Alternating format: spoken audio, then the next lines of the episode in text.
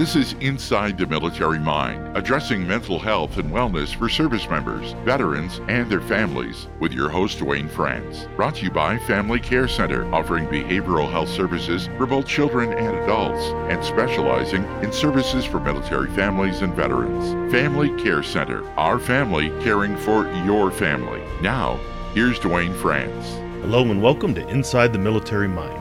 My name is Duane France, and each week I'll be talking about mental health and wellness for the military affiliated population. Coming up in today's guest segment, I'll be having a conversation with Kirsten Belair, a licensed professional counselor who serves as the Director of Behavioral Health for Mount Carmel Veteran Services.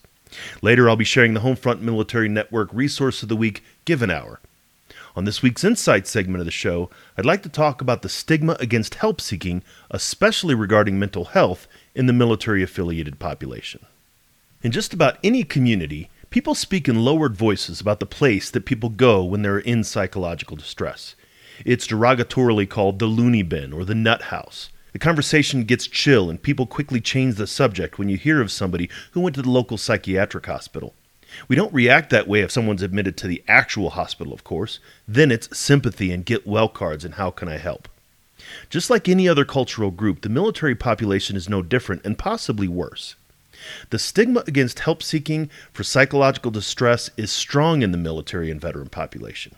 We talk about sending someone to the fourth floor in a derogatory way because several psychiatric units on military bases happen to be on the fourth floor of the base hospital.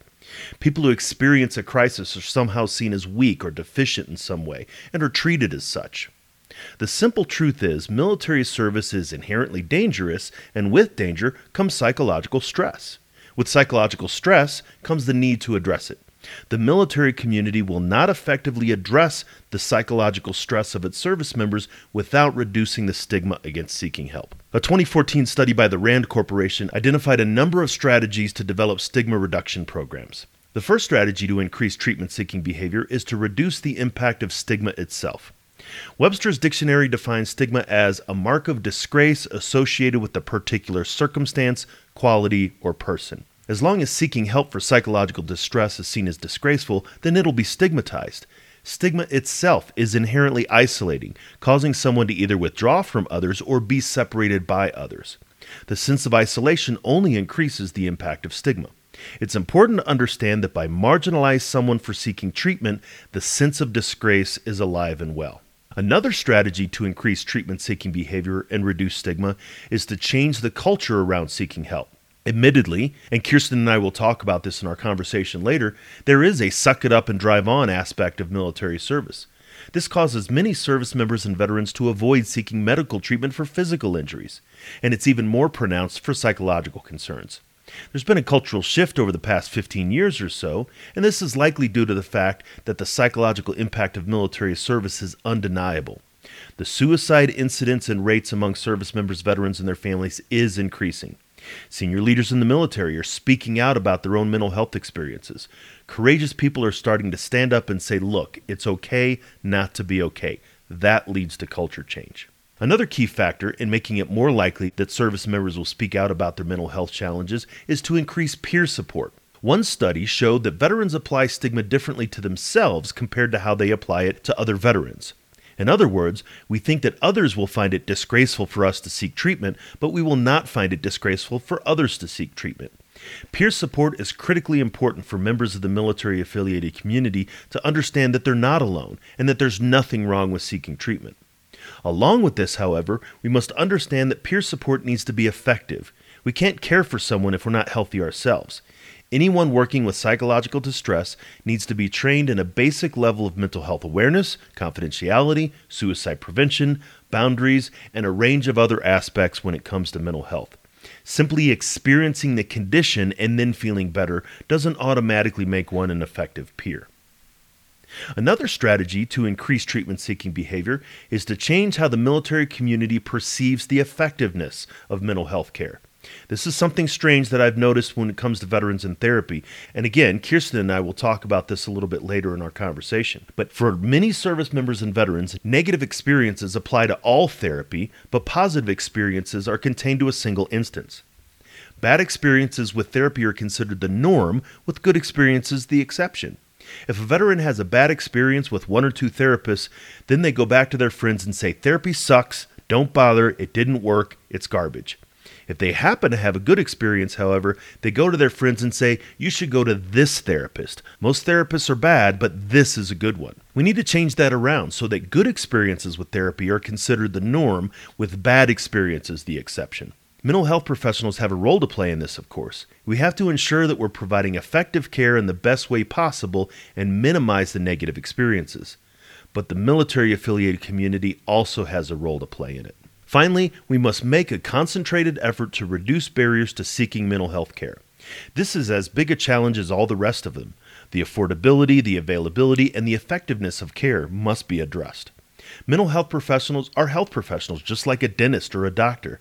However, insurance does not adequately cover mental health treatment. Many veterans and their families do not have access to adequate insurance to meet their needs. The effectiveness of care must also be addressed. Mental health professionals who don't understand military culture but treat military service members is a significant barrier to care, and this goes back to the good experiences versus the bad experience to treatment. For a community to effectively address stigma against help seeking, there must be a concentrated effort to improve the way that we encourage service members, veterans, and their families to access effective care. And the question is if you're listening, how can you make a difference? So I appreciate you listening to some of these insights. Love to hear what you think about it. Share your thoughts with us by dropping an email to militarymind at fccsprings.com. Coming up in today's interview segment is my conversation with Kirsten Belair, the Director of Behavioral Health for Mount Carmel Veterans Services. Kirsten is a licensed professional counselor and is employed as the Behavioral Health Program Manager at the Mount Carmel Veterans Service Center. She graduated from the University of Colorado, Colorado Springs with her master's degree in clinical mental health counseling. She's the daughter of a Vietnam veteran, and after working in the community as a clinician, she decided to join Mount Carmel's mission to help our military community. Kirsten's role at Mount Carmel is to ensure that the behavioral health services offered are culturally competent, military specific, and accessible to their clients. Let's get into my conversation with Kirsten and come back afterwards to hear about this week's Homefront Military Network Resource of the Week. You've been the lead clinician for Mount Carmel for a number of years. Um, we've worked together uh, during that time, but for the audience, what brought you to working with the military family specifically? Why did that interest you? Yeah, the, great question. Um, and I will make it as succinct as possible. so, my dad was a Vietnam veteran, and I'm pretty sure he struggled with some PTSD, maybe not from direct service, but just in general. So, military has always been something that's been um, on my heart. And then also, my daughter's biological father was active duty Air Force when we met, and that was right before 9 11. 9 11 happened. He volunteered to be one of the first tours over, and building a relationship via email um, journeying with him as I could or could not uh, during his deployment, and then the effects of coming home. I think really resonated with me, and then just being here in this community where you don't have to look but a few feet away, and you're probably going to run across, across, excuse me, somebody who has served. So um, it's just a passion of mine, and I think that the military um, service members and the culture itself is is just one that I have utmost respect for, and I just wanted to be able to give back and be competent in what I was doing. You know, I think that's we all have a reason why we get into this, right? And in, in my father being a Vietnam veteran and my experience and stuff like that, and so it, that's the military side. But I think it's also helpful for people to understand like who we are as therapists, right? You know what what you know why we're there. So why mental health for you? How, how did that start? Yeah, uh, how personal do we get on this show?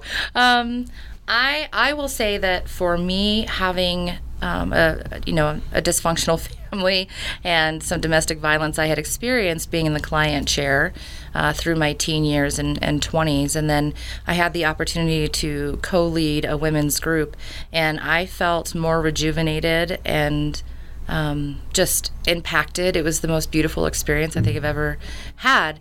And so, because of that, that kind of led me into I want to do this for a profession. You know, I was kind of doing admin stuff, and that then led me into finishing my bachelor's in psych and then getting my master's in counseling, um, which was like I don't know if your program was like this, but it was like therapy boot camp.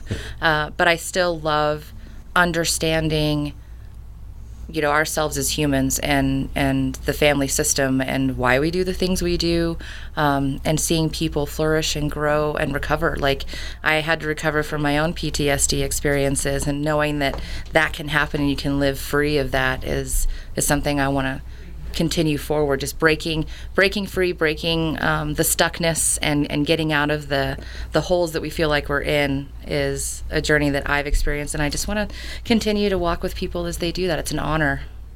I think that's one of the things um, especially with the mental health profession is lived experience, right? You know, the best preacher's a former sinner, so to speak, yeah. right? Or, or the uh, the concept of, of Jung and the wounded healer is the best healers are those who overcame their own wounds. Is that how you see bringing your lived experience uh, in working with clients?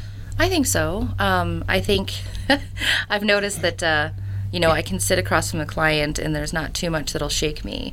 But if we have clinicians who maybe don't quite have that as we would call it, lived experience, you know, or the painful learning or the pasts.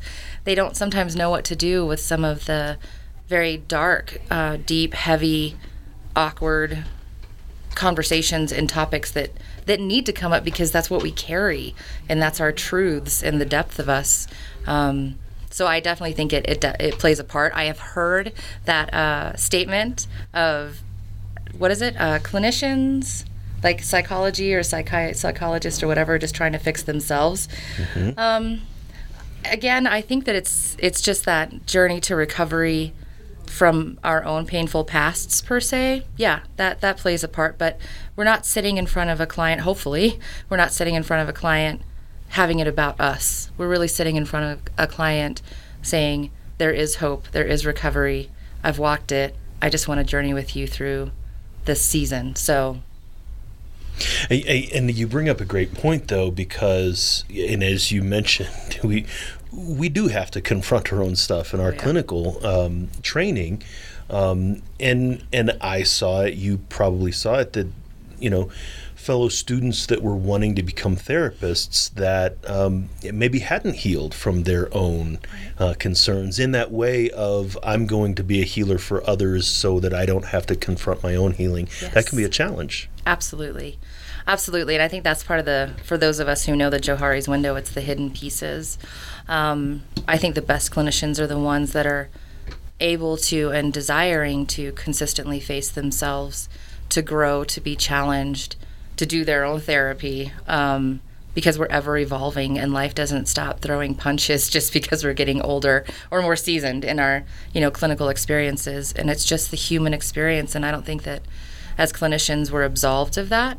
Um, so to kind of go through any program and think you know i don't have any squishies is what i call them um, i think that may not be quite the case. You just haven't identified what maybe some of those squishies are you know, and, and this may be good. People who listen to this, and, and even we both encourage mental health professionals who have military background to get into the field, right? Because yep. there's not enough of us, yep.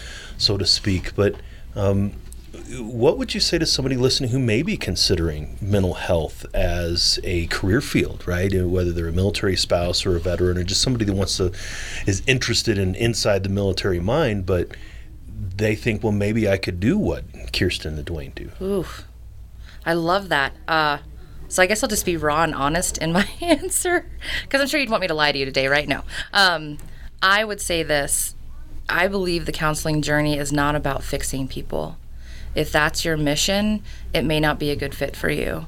To me, the counseling journey as a clinician is just to walk alongside and be with people in their pain and their suffering, in their joys and their triumphs, and not about fixing, but just again experiencing and supporting the human journey and maybe highlighting the areas that that are keeping them from getting to the point or to the places that they want to go uh, in healing. So not so much to fix it and i think the other thing is if you're if you're kind of in this it takes it takes an amount of ego strength to admit to yourself whether you're doing this for your glory or truly to serve other people. Um, and if you have a, a, a, servant heart and your desire is to help other people and not for your own glory, then I think that it's a good profession because you likely won't necessarily burn out quite as fast. Nor will you get the glory. Yeah, right. Because you, yeah, because you, you don't, and and we shouldn't. I mean, you know, we're supposed to be mirrors. The glory is really in in the people who can make the changes and brave those new territories and kind of come out of the valleys um, of suffering. You know, and, and this is something that, I, and I don't think we've brought it up on the show before, and although we have had these conversations with clinicians, but a lot of our clients sort of have this idea about what a therapist is. You and I are both licensed professional counselor, but there's like six flavors of us, but Yeah. everybody just sees them as doc. Yeah. Uh, what are your thoughts on um, the differences maybe between master's level clinicians, clinical social workers, marriage family therapists, and what we do? Yeah. So I'll start with the intern piece. Um, I think is because I supervise a lot of graduate interns at Mount Carmel, and what I find about them is that they're they're eager and they're fresh and they want to hear your story, and they're not coming in with a lot of kind of that that seasoned clinical bias. I can see what's coming five miles away, right? They just have that purity to them, and it, it is more on the relationship side than maybe the diagnosis side, um, even though the diagnosis is important.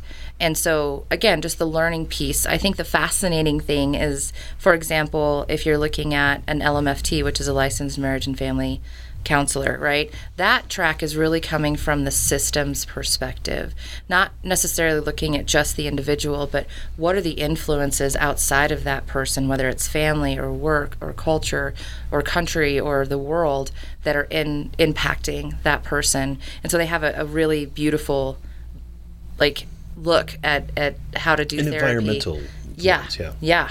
Um, and then, you know, when you look at LPC, I think that we really do hone in, and LCSWs too, but we, we hone in on the, the real individual work. Um, and that doesn't mean that we can't do couples and family and do systems, right? But that's usually more of our training is the, the we're going to be down in the dirt with you and, you know, hopefully helping to dig out of the mud. Um, just the the raw therapy piece. I know with LCSWs, which is the licensed clinical social workers, they have the blend of the therapy, but then also the social work side. So they're looking systemically, but they're also looking at, um, you know, navigating, kind of directing a little bit more than just sitting with somebody no matter where they want to go. I'm not saying that for that's for everybody, right? Because I'm not going to speak for all of you who might be listening. Uh, and then you have um, those were the main three and then you have you know the psychology and psychiatry. So so for those who don't know or some of you who are like me that would struggle with the two so psychology is hugs right? Psychiatry is drugs. So a lot of times you know we have people who are looking for mental health help. They're going to a psychiatrist but they don't understand that the psychiatrist is there for medication, not for necessarily the the weekly therapy. Some I think some do that, but then they get disheartened because they're like, well, I'm just taking these pills, but I'm not able to really talk and process. Whereas the psychology piece, they can do the talking, they can do the assessments and things like that that you might need, let's say for VA disabilities. Um, but then they can do the treatment, but not the med piece. So yeah, I think we all have beautiful gifts and talents and, and specialties that blending together is um, it makes a, a really wonderful kind of option like a, a wonderful bucket of options. I will say this when you said doc. Yeah i've had i've had quite a few uh, veterans that have called me you know the the head shrink and doc and everything. I am not a doctor. I would love to get my phd but uh, i will not take that credit. Uh, i give that to those who've earned it but you know i do the best that i can with with what i've got Well, and I think there's this I, people have an idea of what a, a shrink is, right, or, or, or, or a therapist or whatever you want to call it.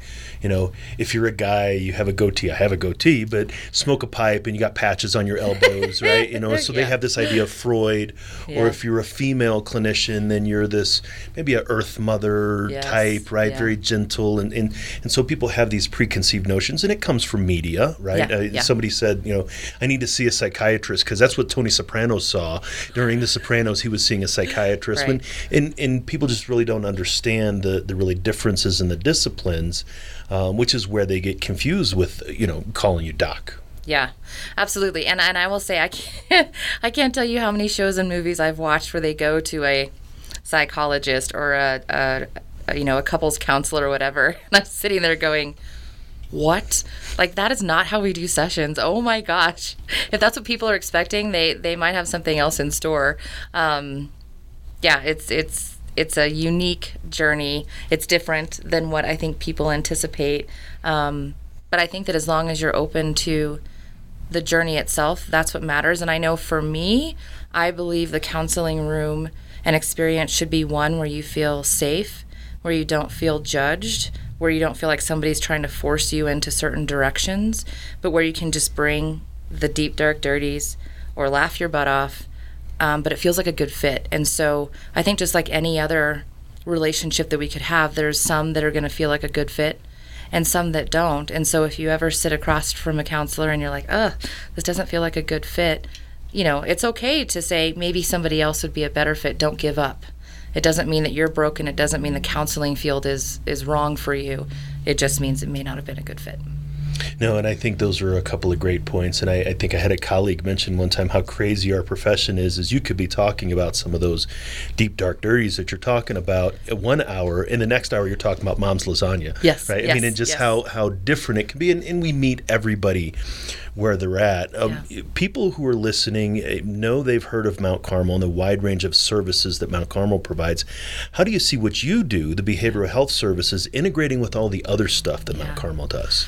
Well, as when I used to work uh, private practice, it was interesting because I really wasn't a silo. So I would work with uh, an individual, and let's say they were struggling with employment, and we'd check in week after week. Hey, were you able to complete your resume? Hey, did you put your resume out? And it wasn't really happening, and there was only so much I could do as the clinician. But the wraparound services at Mount Carmel um, are so great because now if I have a client in that situation, I can literally walk them over to our transition and employment team and get them those extra special, um, specialized kind of services that our transition and employment team do and that, that support. Or if they're struggling with homelessness or you know financial struggles i can't do anything about that as a clinician but i can take them to our veteran and family resource team and and help that way so it's kind of like again the wrap around our mental health is impacted by our lives, by housing, like you were saying earlier in the day, um, by finances, by all of these things around us, and all of these things around us are impacted by our mental health. And so to think that there's only one direction, that's not necessarily the case. So again, the wraparound services are phenomenal. You know, I think it's really important. I mean, people intuitively know this, but to be told that mental health doesn't happen in a vacuum, right? Yes. You know, in between everything else, that distress that you're feeling, um, you know, when you leave the house, you're carrying with you into that job interview or Yep. avoiding that job interview because of this, right? And so, really being able to say, these are the things that we do very well, Yeah. but then there's other things that we simply don't do, and being able to have connection to that. Yeah, yeah. I mean, it's like when I ride my motorcycle, I think about riding in my, you know, within my limits. I think it's the same thing.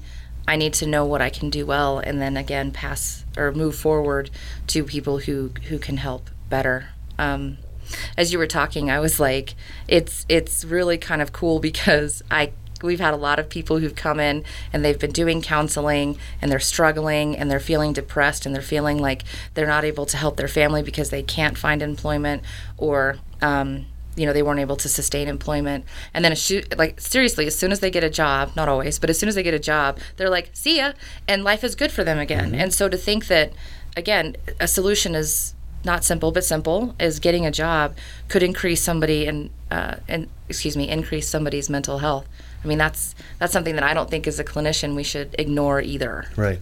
If financial stability, financial stress, right, is is significant for a lot of people, and again, as, as we've talked before, our colleague Josh Kramer, you know, you can't talk about your inner child if you don't know where you're sleeping that Yes. night, right? Yep. Being able to have that stability, if we think about Maslow's hierarchy, is you're not able to be the best person you can be if you're worried about how you're going to pay the bills. Right, right, exactly. I think that, you know, in tandem with that, it's like once we can get that stabilization, then it may come to let's look at what are the patterns and choices that I'm making in my life, or potentially why I'm making those choices that are keeping me in financial dire straits every month.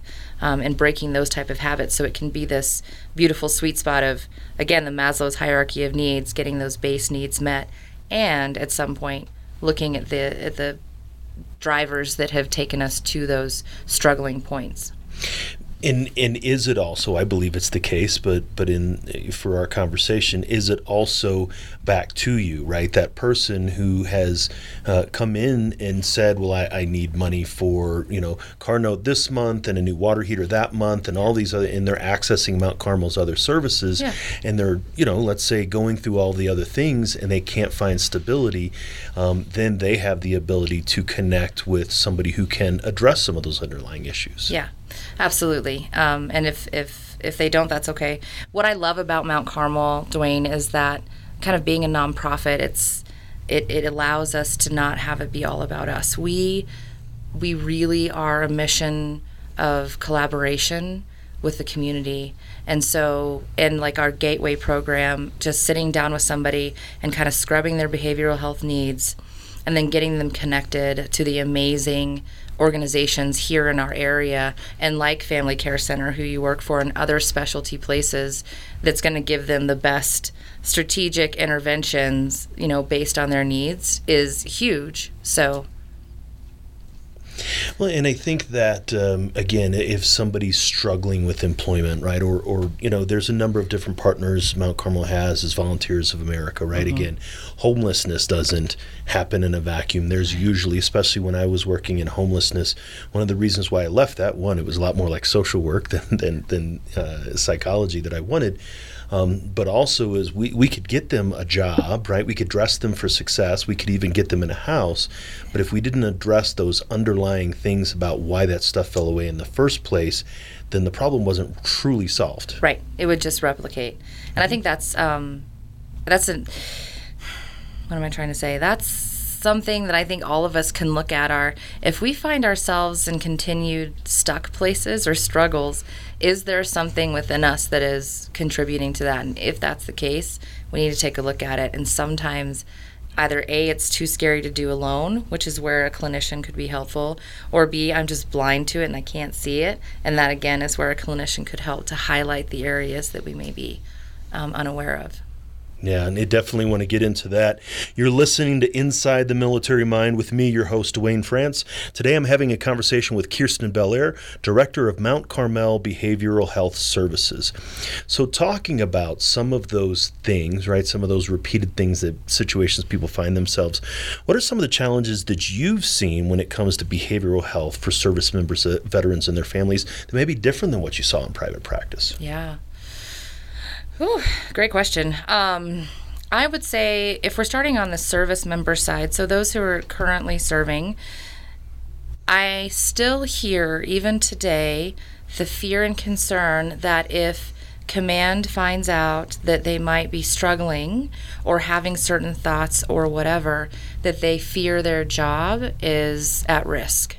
And so they want to know that there's confidential services where they can express and, and process through without again the risk of we also have veterans um, who have you know top security clearances and are like if i ever had a diagnosis like this i could never do you know something in the field again which i think is disheartening because um, just to go on a medical model we can we can break our leg we can break our arm but we're able to recover and run again or work again or do whatever. And people wouldn't question oh you you know you basically broke your leg and you can never do anything again.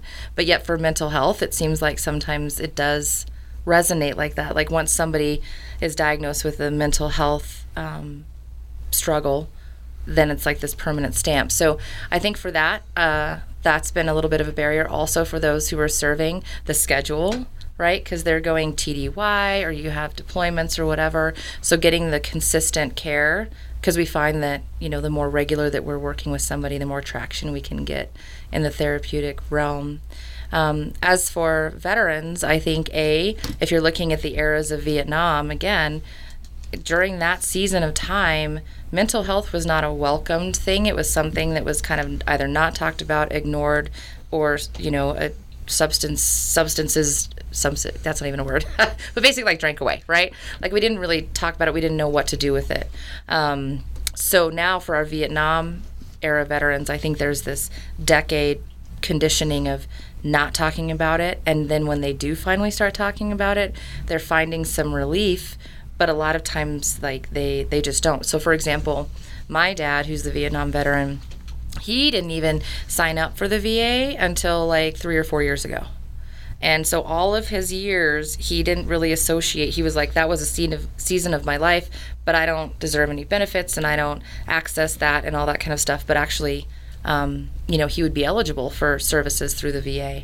I think, too, it's it's again it's the stigma of weakness and, and we find this not just in the military right but with first responders as well so if we're talking about the police force or, or firefighters or even bear with me when i say it this way like in in a, a male culture a male dominated culture it's not one that's that's really f- familiar with or, or open arms to hey bud let's sit down let's have a real heart to heart and and get deep and connect.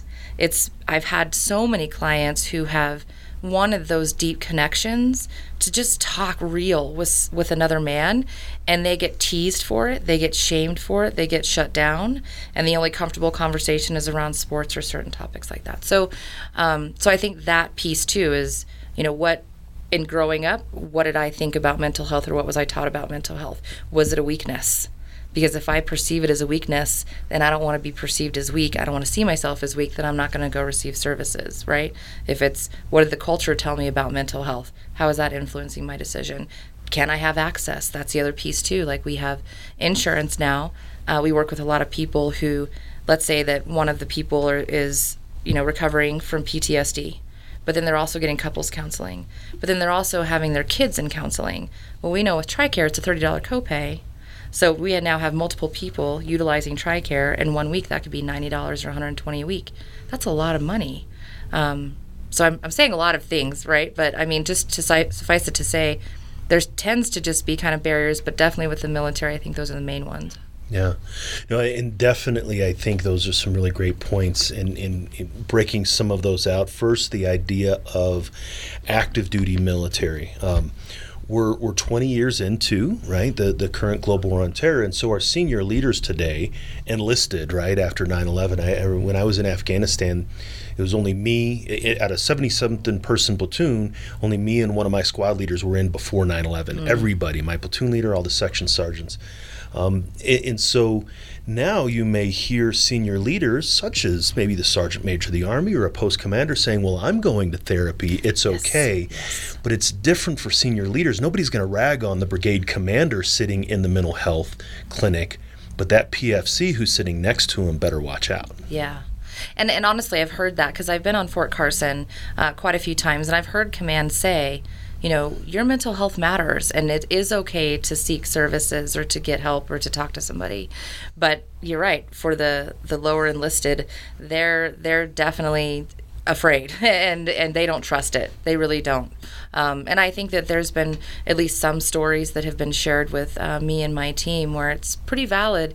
When they did share then all of a sudden they were getting med boarded and that's not what they wanted. They wanted to stay in and they weren't allowed to anymore. So yeah, I think that's important for mental health professionals who may be listening, working with veterans. Is um, it, it's not the senior leaders who have to buy into the vision; it's the mid-level managers, right? So the the battalion sergeant major, the brigade commander can walk up in front of the formation and say, you know, reach out and get help, and you'll be trusted but that specialist or even that sergeant is sitting next to the person that they've been closest to for the last 18 months turn out the corner they say you better not say anything yep, yep, right yep. and so it's those mid-level leaders that we need to really help them understand that it's okay to reach out rather than the senior leadership absolutely and i think it's also i mean we're coming up against a culture a, a culture of of silence and of not engaging in those discussions of you know, teasing or jokes that that infer that if you have mental health issues, I mean, the fact that they even say, hey, you're going to see the head shrink, that can actually be pretty demeaning to the process of going to somebody for your mental health.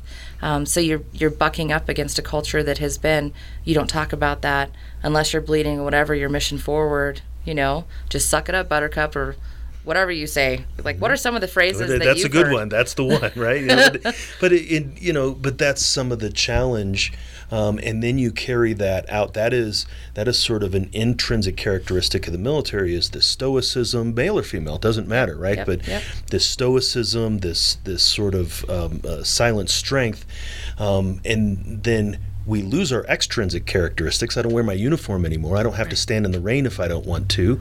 But but veterans will carry some of those intrinsic characteristics out, and that's one of them is still this desire or need to sort of suck it up. Yeah.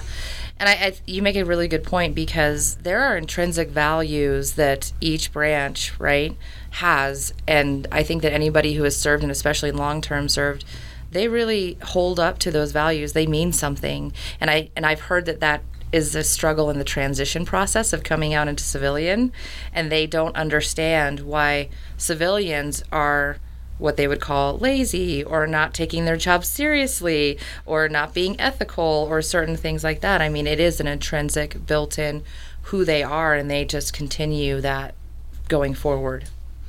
And I think that's one thing where a mental health professional can help, right? You don't always have to come to a therapist if you're quote unquote crazy. I mean, unfortunately, right. many times with us, if we were medical doctors, we'd be emergency room doctors, right? Yeah. The people coming in are bleeding from a thousand cuts. Yeah.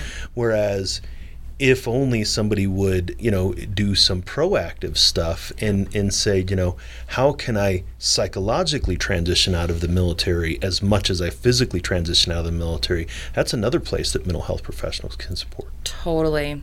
You know, I've, uh, I've had enough conversations with people and I don't know about you, but when I was growing up, I didn't have any classes on how to raise children right? And so it was fascinating because I'm sitting in undergrad taking a, a development across the lifespan course, and I remember having my professor, and she was this petite woman in this very large auditorium, and she's tiny down there, but she's like, All right, everybody. So, what does it take in order to get your driver's license? And people said, Well, you have to take your test, and then you have to practice driving, and then you take your driver's test, and then you have to get insurance, and blah, blah, blah. And I'm like, She's like, Yes, exactly. She said, What do you have to do in order to get a college degree? And so people were like, well, you have to study and you have to suffer through really boring classes and you have to pass tests and you have to, you know, uh, get all of these credits and stuff like that. And then you get your degree. She said, right. She said, what do you have to do in order to have a kid? And, you know, mm-hmm. I mean, that's a pretty simple answer. but I, I, I was really humbled by that because one of the most important jobs that we have, for example, in my opinion, is being a parent.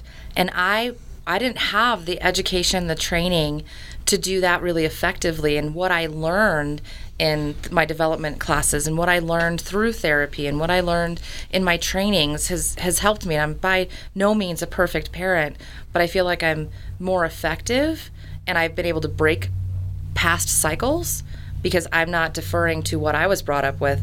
I'm more informed. And so I think the counseling uh, relationship can give us that too just a different perspective on something you know relationship struggles or even employment or whatever yeah it doesn't have to be that we're bleeding out it can just be a you know like a chiropractor i just need a little adjustment woo that's better right but for our mental health and and some of that though is that um, it, it, always seems to come afterwards, right? It's when yeah. we're twisted up in knots that we reach yeah. out. You know, let's say for the chiropractor, where I know you've, I'm certain you've had this experience where after going through a period of time, veterans like, well, why aren't they teaching us stuff in basic training, right? Yeah.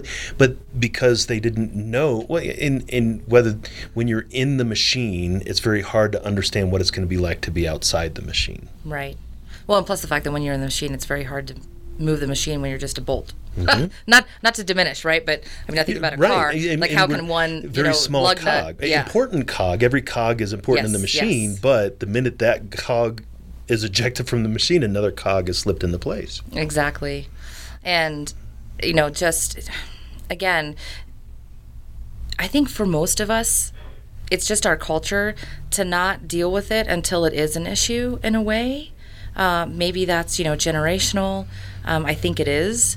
But also, when we're looking at the military culture, we're looking at the servitude, right? You you're going in to serve. And so a lot of times for someone to say my mental health is important means that they have to put them before somebody else. And that's sometimes antithetical to the military's mindset, which is service before self, right? Again, I think that carries into that um, those intrinsic values that made us successful in the military and, and, and arguably could make you successful post military. Um, but like many things, we take it to a larger degree. But I'm I'm interested and, and I know what I've seen, um, especially how COVID has really broadened the mm. conversation around mental health. Mm-hmm. Um, people are saying, wow, this all sucks, and let's yep. all talk about how much it sucks. Yeah. Have you seen that with, with your clients or, or in your conversations that now we're having more real and honest conversations about mental health than we did even two years ago? Honestly, yeah. And, and I feel like I hate to say we're forced into it, but it's kind of one of those situations, just like with all the mask mandates, there was no getting away from it. We couldn't distract ourselves and be able to go to the store and not wear a mask per se. Like we we had to comply. We I think as a as a nation, potentially as a world, we had to change our lives and our um, behaviors and all that kind of stuff and there was no getting away from it. And I think that is where, if you can't run away from it, if you can't distract it, and you can't avoid it or whatever, you've got to do something about it. And I also think that with the mandatory stay at home orders, I mean, families truly were struggling. They were struggling because our system, like the family system, is okay if so and so is at work and so and so is doing this and kid kids are doing whatever. But then to have us all in in the same house where excuse me now as a parent i'm i'm teaching math that doesn't even make sense to me anymore um, I, I, I don't even know what they're teaching anymore when it comes to math like that but you know and i'm failing and then my kids are frustrated and all of this kind of stuff it was just like a punch in the face for lack of a better way to say it um, that couldn't be avoided I think the fascinating thing that I've found though is not has not just has there been like an influx of of need. We've seen that and we've heard that. Um, and we've we felt it at Mount Carmel, and I think across across our community, we felt it. I mean, there was wait lists where we didn't have wait lists before, um, but this concept of you know being an introvert versus an extrovert. So there was a lot of people who were really actually enjoying and flourishing working from home, and kind of just not being forced into that social engagement. They just were like, "No, this is great. This chill thing." Oh I'm yes, not... us us bald introverts won yeah. COVID. It was very very. well, it was rejuvenating mm-hmm. for them, right? But then for people like me, who's an extrovert, I was like suffering inside, and and it's like we didn't have a choice if we wanted to say this isn't working for me. Too bad. Like you didn't have a choice. Too bad. And and just like the military, if something's not working, you know, it's in a way, it's kind of like too bad. Suck it up, Buttercup. Keep going. And um, I think that that just increased uh, a lot of things. So sorry, long answer, but ultimately, yeah, there's definitely definitely been an increase in in people seeking behavioral health and having the conversations. I mean, just it's unavoidable. And and this is something that we you and I and groups of us, but also we as a mental health community have been having this conversation is historically after a viral pandemic, um, there's mm-hmm. usually a second wave afterwards mm-hmm. of crises, right? Mm-hmm. And so mm-hmm. now, as we're emerging out of COVID, um, we're likely emerging into crises, um, people going back to work and, and things like that. And, time, um, yeah. and, and how do we as mental health professionals help the community prepare for this second wave? Well, I think doing exactly what you just did, informing that even though, let's say, things have lifted and, and things are getting back to normal, that doesn't mean that there's not a tsunami wave that's still on its way. Again, for those who were working from home and really flourishing in that, now they might be forced to go back into the workforce. And just because mask mandates have lifted, lifted, excuse me, and things are, are changing, doesn't mean that the jobs that they had before are now available to them now I mean, a lot of places have shut down and sometimes permanently. I'm really bummed. My gym shut down.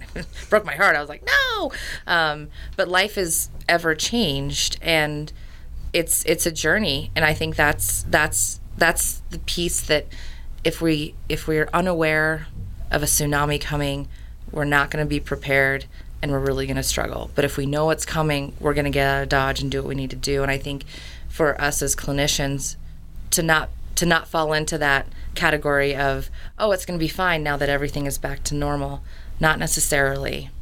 Yeah, no, and I think that's really something that, and that is the goal of a lot of these conversations that we're having is to help individuals. And you kind of talked about it before how service members and veterans may be hesitant to start counseling or reach out to therapy. Uh, what advice would you give to someone listening, either for themselves or even for you know their family members? You and I have talked about that sometimes, who may be wondering if therapy is right for them or effective. Um, what would you say to them? Yeah. I would say that honestly, imagine a really good conversation that you've had with somebody you trust, but it's going to be without the judgment or without the trying to fix you or advise you. It's just allowing you to open up and be real for a moment and, again, not be judged um, and just be exploring and, and curious about yourself. That is what counseling is meant to be, I believe. And so, if you allow yourself at least that opportunity, hopefully you're going to have a good experience. And if you don't, that's okay because just like every every uh, career choice, you know, you're to have people who are really great at their career, people who maybe struggle with it, and whether it's a good fit or not. Um, but to not give up, I think as humans, we're hungry for knowledge in one form or fashion, and counseling is just another opportunity for us to get more knowledge not only about ourselves but about you know the human condition and relationships or whatever. So why would we deny ourselves that ability to grow internally and externally and how we integrate with the world and interact with the world yeah, I like what you said earlier, and I, have used it often myself too. Is you said that we are mirrors, right? Yeah. You know, but we're mirrors in a couple of different ways. Yes, we're reflecting back to the client what we're seeing, but we're also reflecting to the client what has been brought into us, right? Our clinical training. I mean, yes, it's a really right. great conversation, but we also have developed clinical skills in certain interventions that if you do it this way, the same way that you would go to a personal trainer yep. and the personal trainer says you need to lift like that, not like this, right? right? But but we have yes those that, that great conversation skills. We're great conversationalists,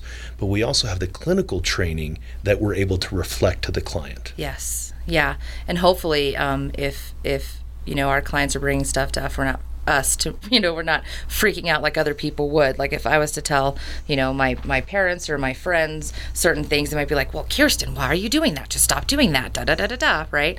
Um, but you need that space. And actually i'll just say you know i'm actually going through some uh, somatic therapy myself. And it's been fascinating for me to with all of the clinical knowledge that i have in my head to start to view my my myself and the parts of myself as not enemies and villains and, and broken places, but actually as protectors and and uh, pieces of me that are on the recovery journey and just trying to do the best that they can. And I needed that outside perspective, that outside um, intuition, clinical knowledge, expertise to be able to get a different view on myself. So absolutely. And, and the other thing that you brought up um, is something that I tell people often is that one bad experience with a therapist doesn't mean therapy is bad. Right. That's especially what veterans do is is they generalize bad experiences, right. um, but they localize good experiences. If they had a good experience with you, that doesn't mean therapy is good. It means you're a good therapist. Right. And so that's one of the things that, and I appreciate that is is helping people flip that idea. Yeah.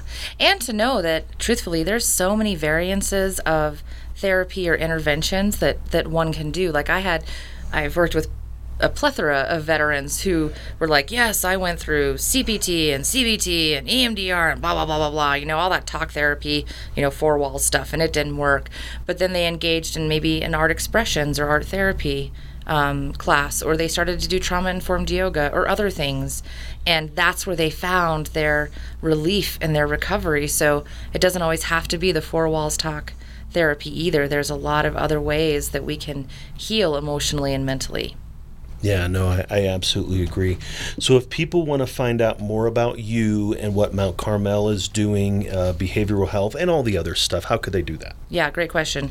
So, um, I would always encourage, okay, I'm just gonna be honest, and I am not much of a social media person. Some people are like, go to the website. I'm like, blah. But actually, our website is a really great resource. So if you go to veteranscenter.org, um, you can find out all of the services that Mount Carmel offers, but also you can call our front desk at 719 772 7000. And our front desk team is actually very familiar with everything that we have inside Mount Carmel, but also in the community. And as for me, you can just uh, call them to contact me and they will get you um, connected with me. Wow, that was rough. But, you know, it's it's that I'm, not I'm, I'm not a you. salesperson. It's yeah, not all about you, but it is not. getting people to the right way. Thank Yeah. you so much for coming on the show. Thank today. you, Duane, for having me. So I hope that you appreciated my conversation with Kirsten. Now, I'd like to share the Homefront Military Network resource of the week, Give an Hour. Founded in 2005, Give an Hour is a national nonprofit organization whose aim is to improve the mental health and emotional well being of all persons. Give an Hour began its work focusing on members of the military veterans and their families. For the past 15 years, Give an Hour has provided over 340,000 hours of free mental health services. Give an Hour's work addresses mental health challenges in our society, challenge that, when left unaltered, will often result in emotional pain and suffering. By offering hope and help through their three pillar approach, Give an Hour helps communities learn to address these challenges together.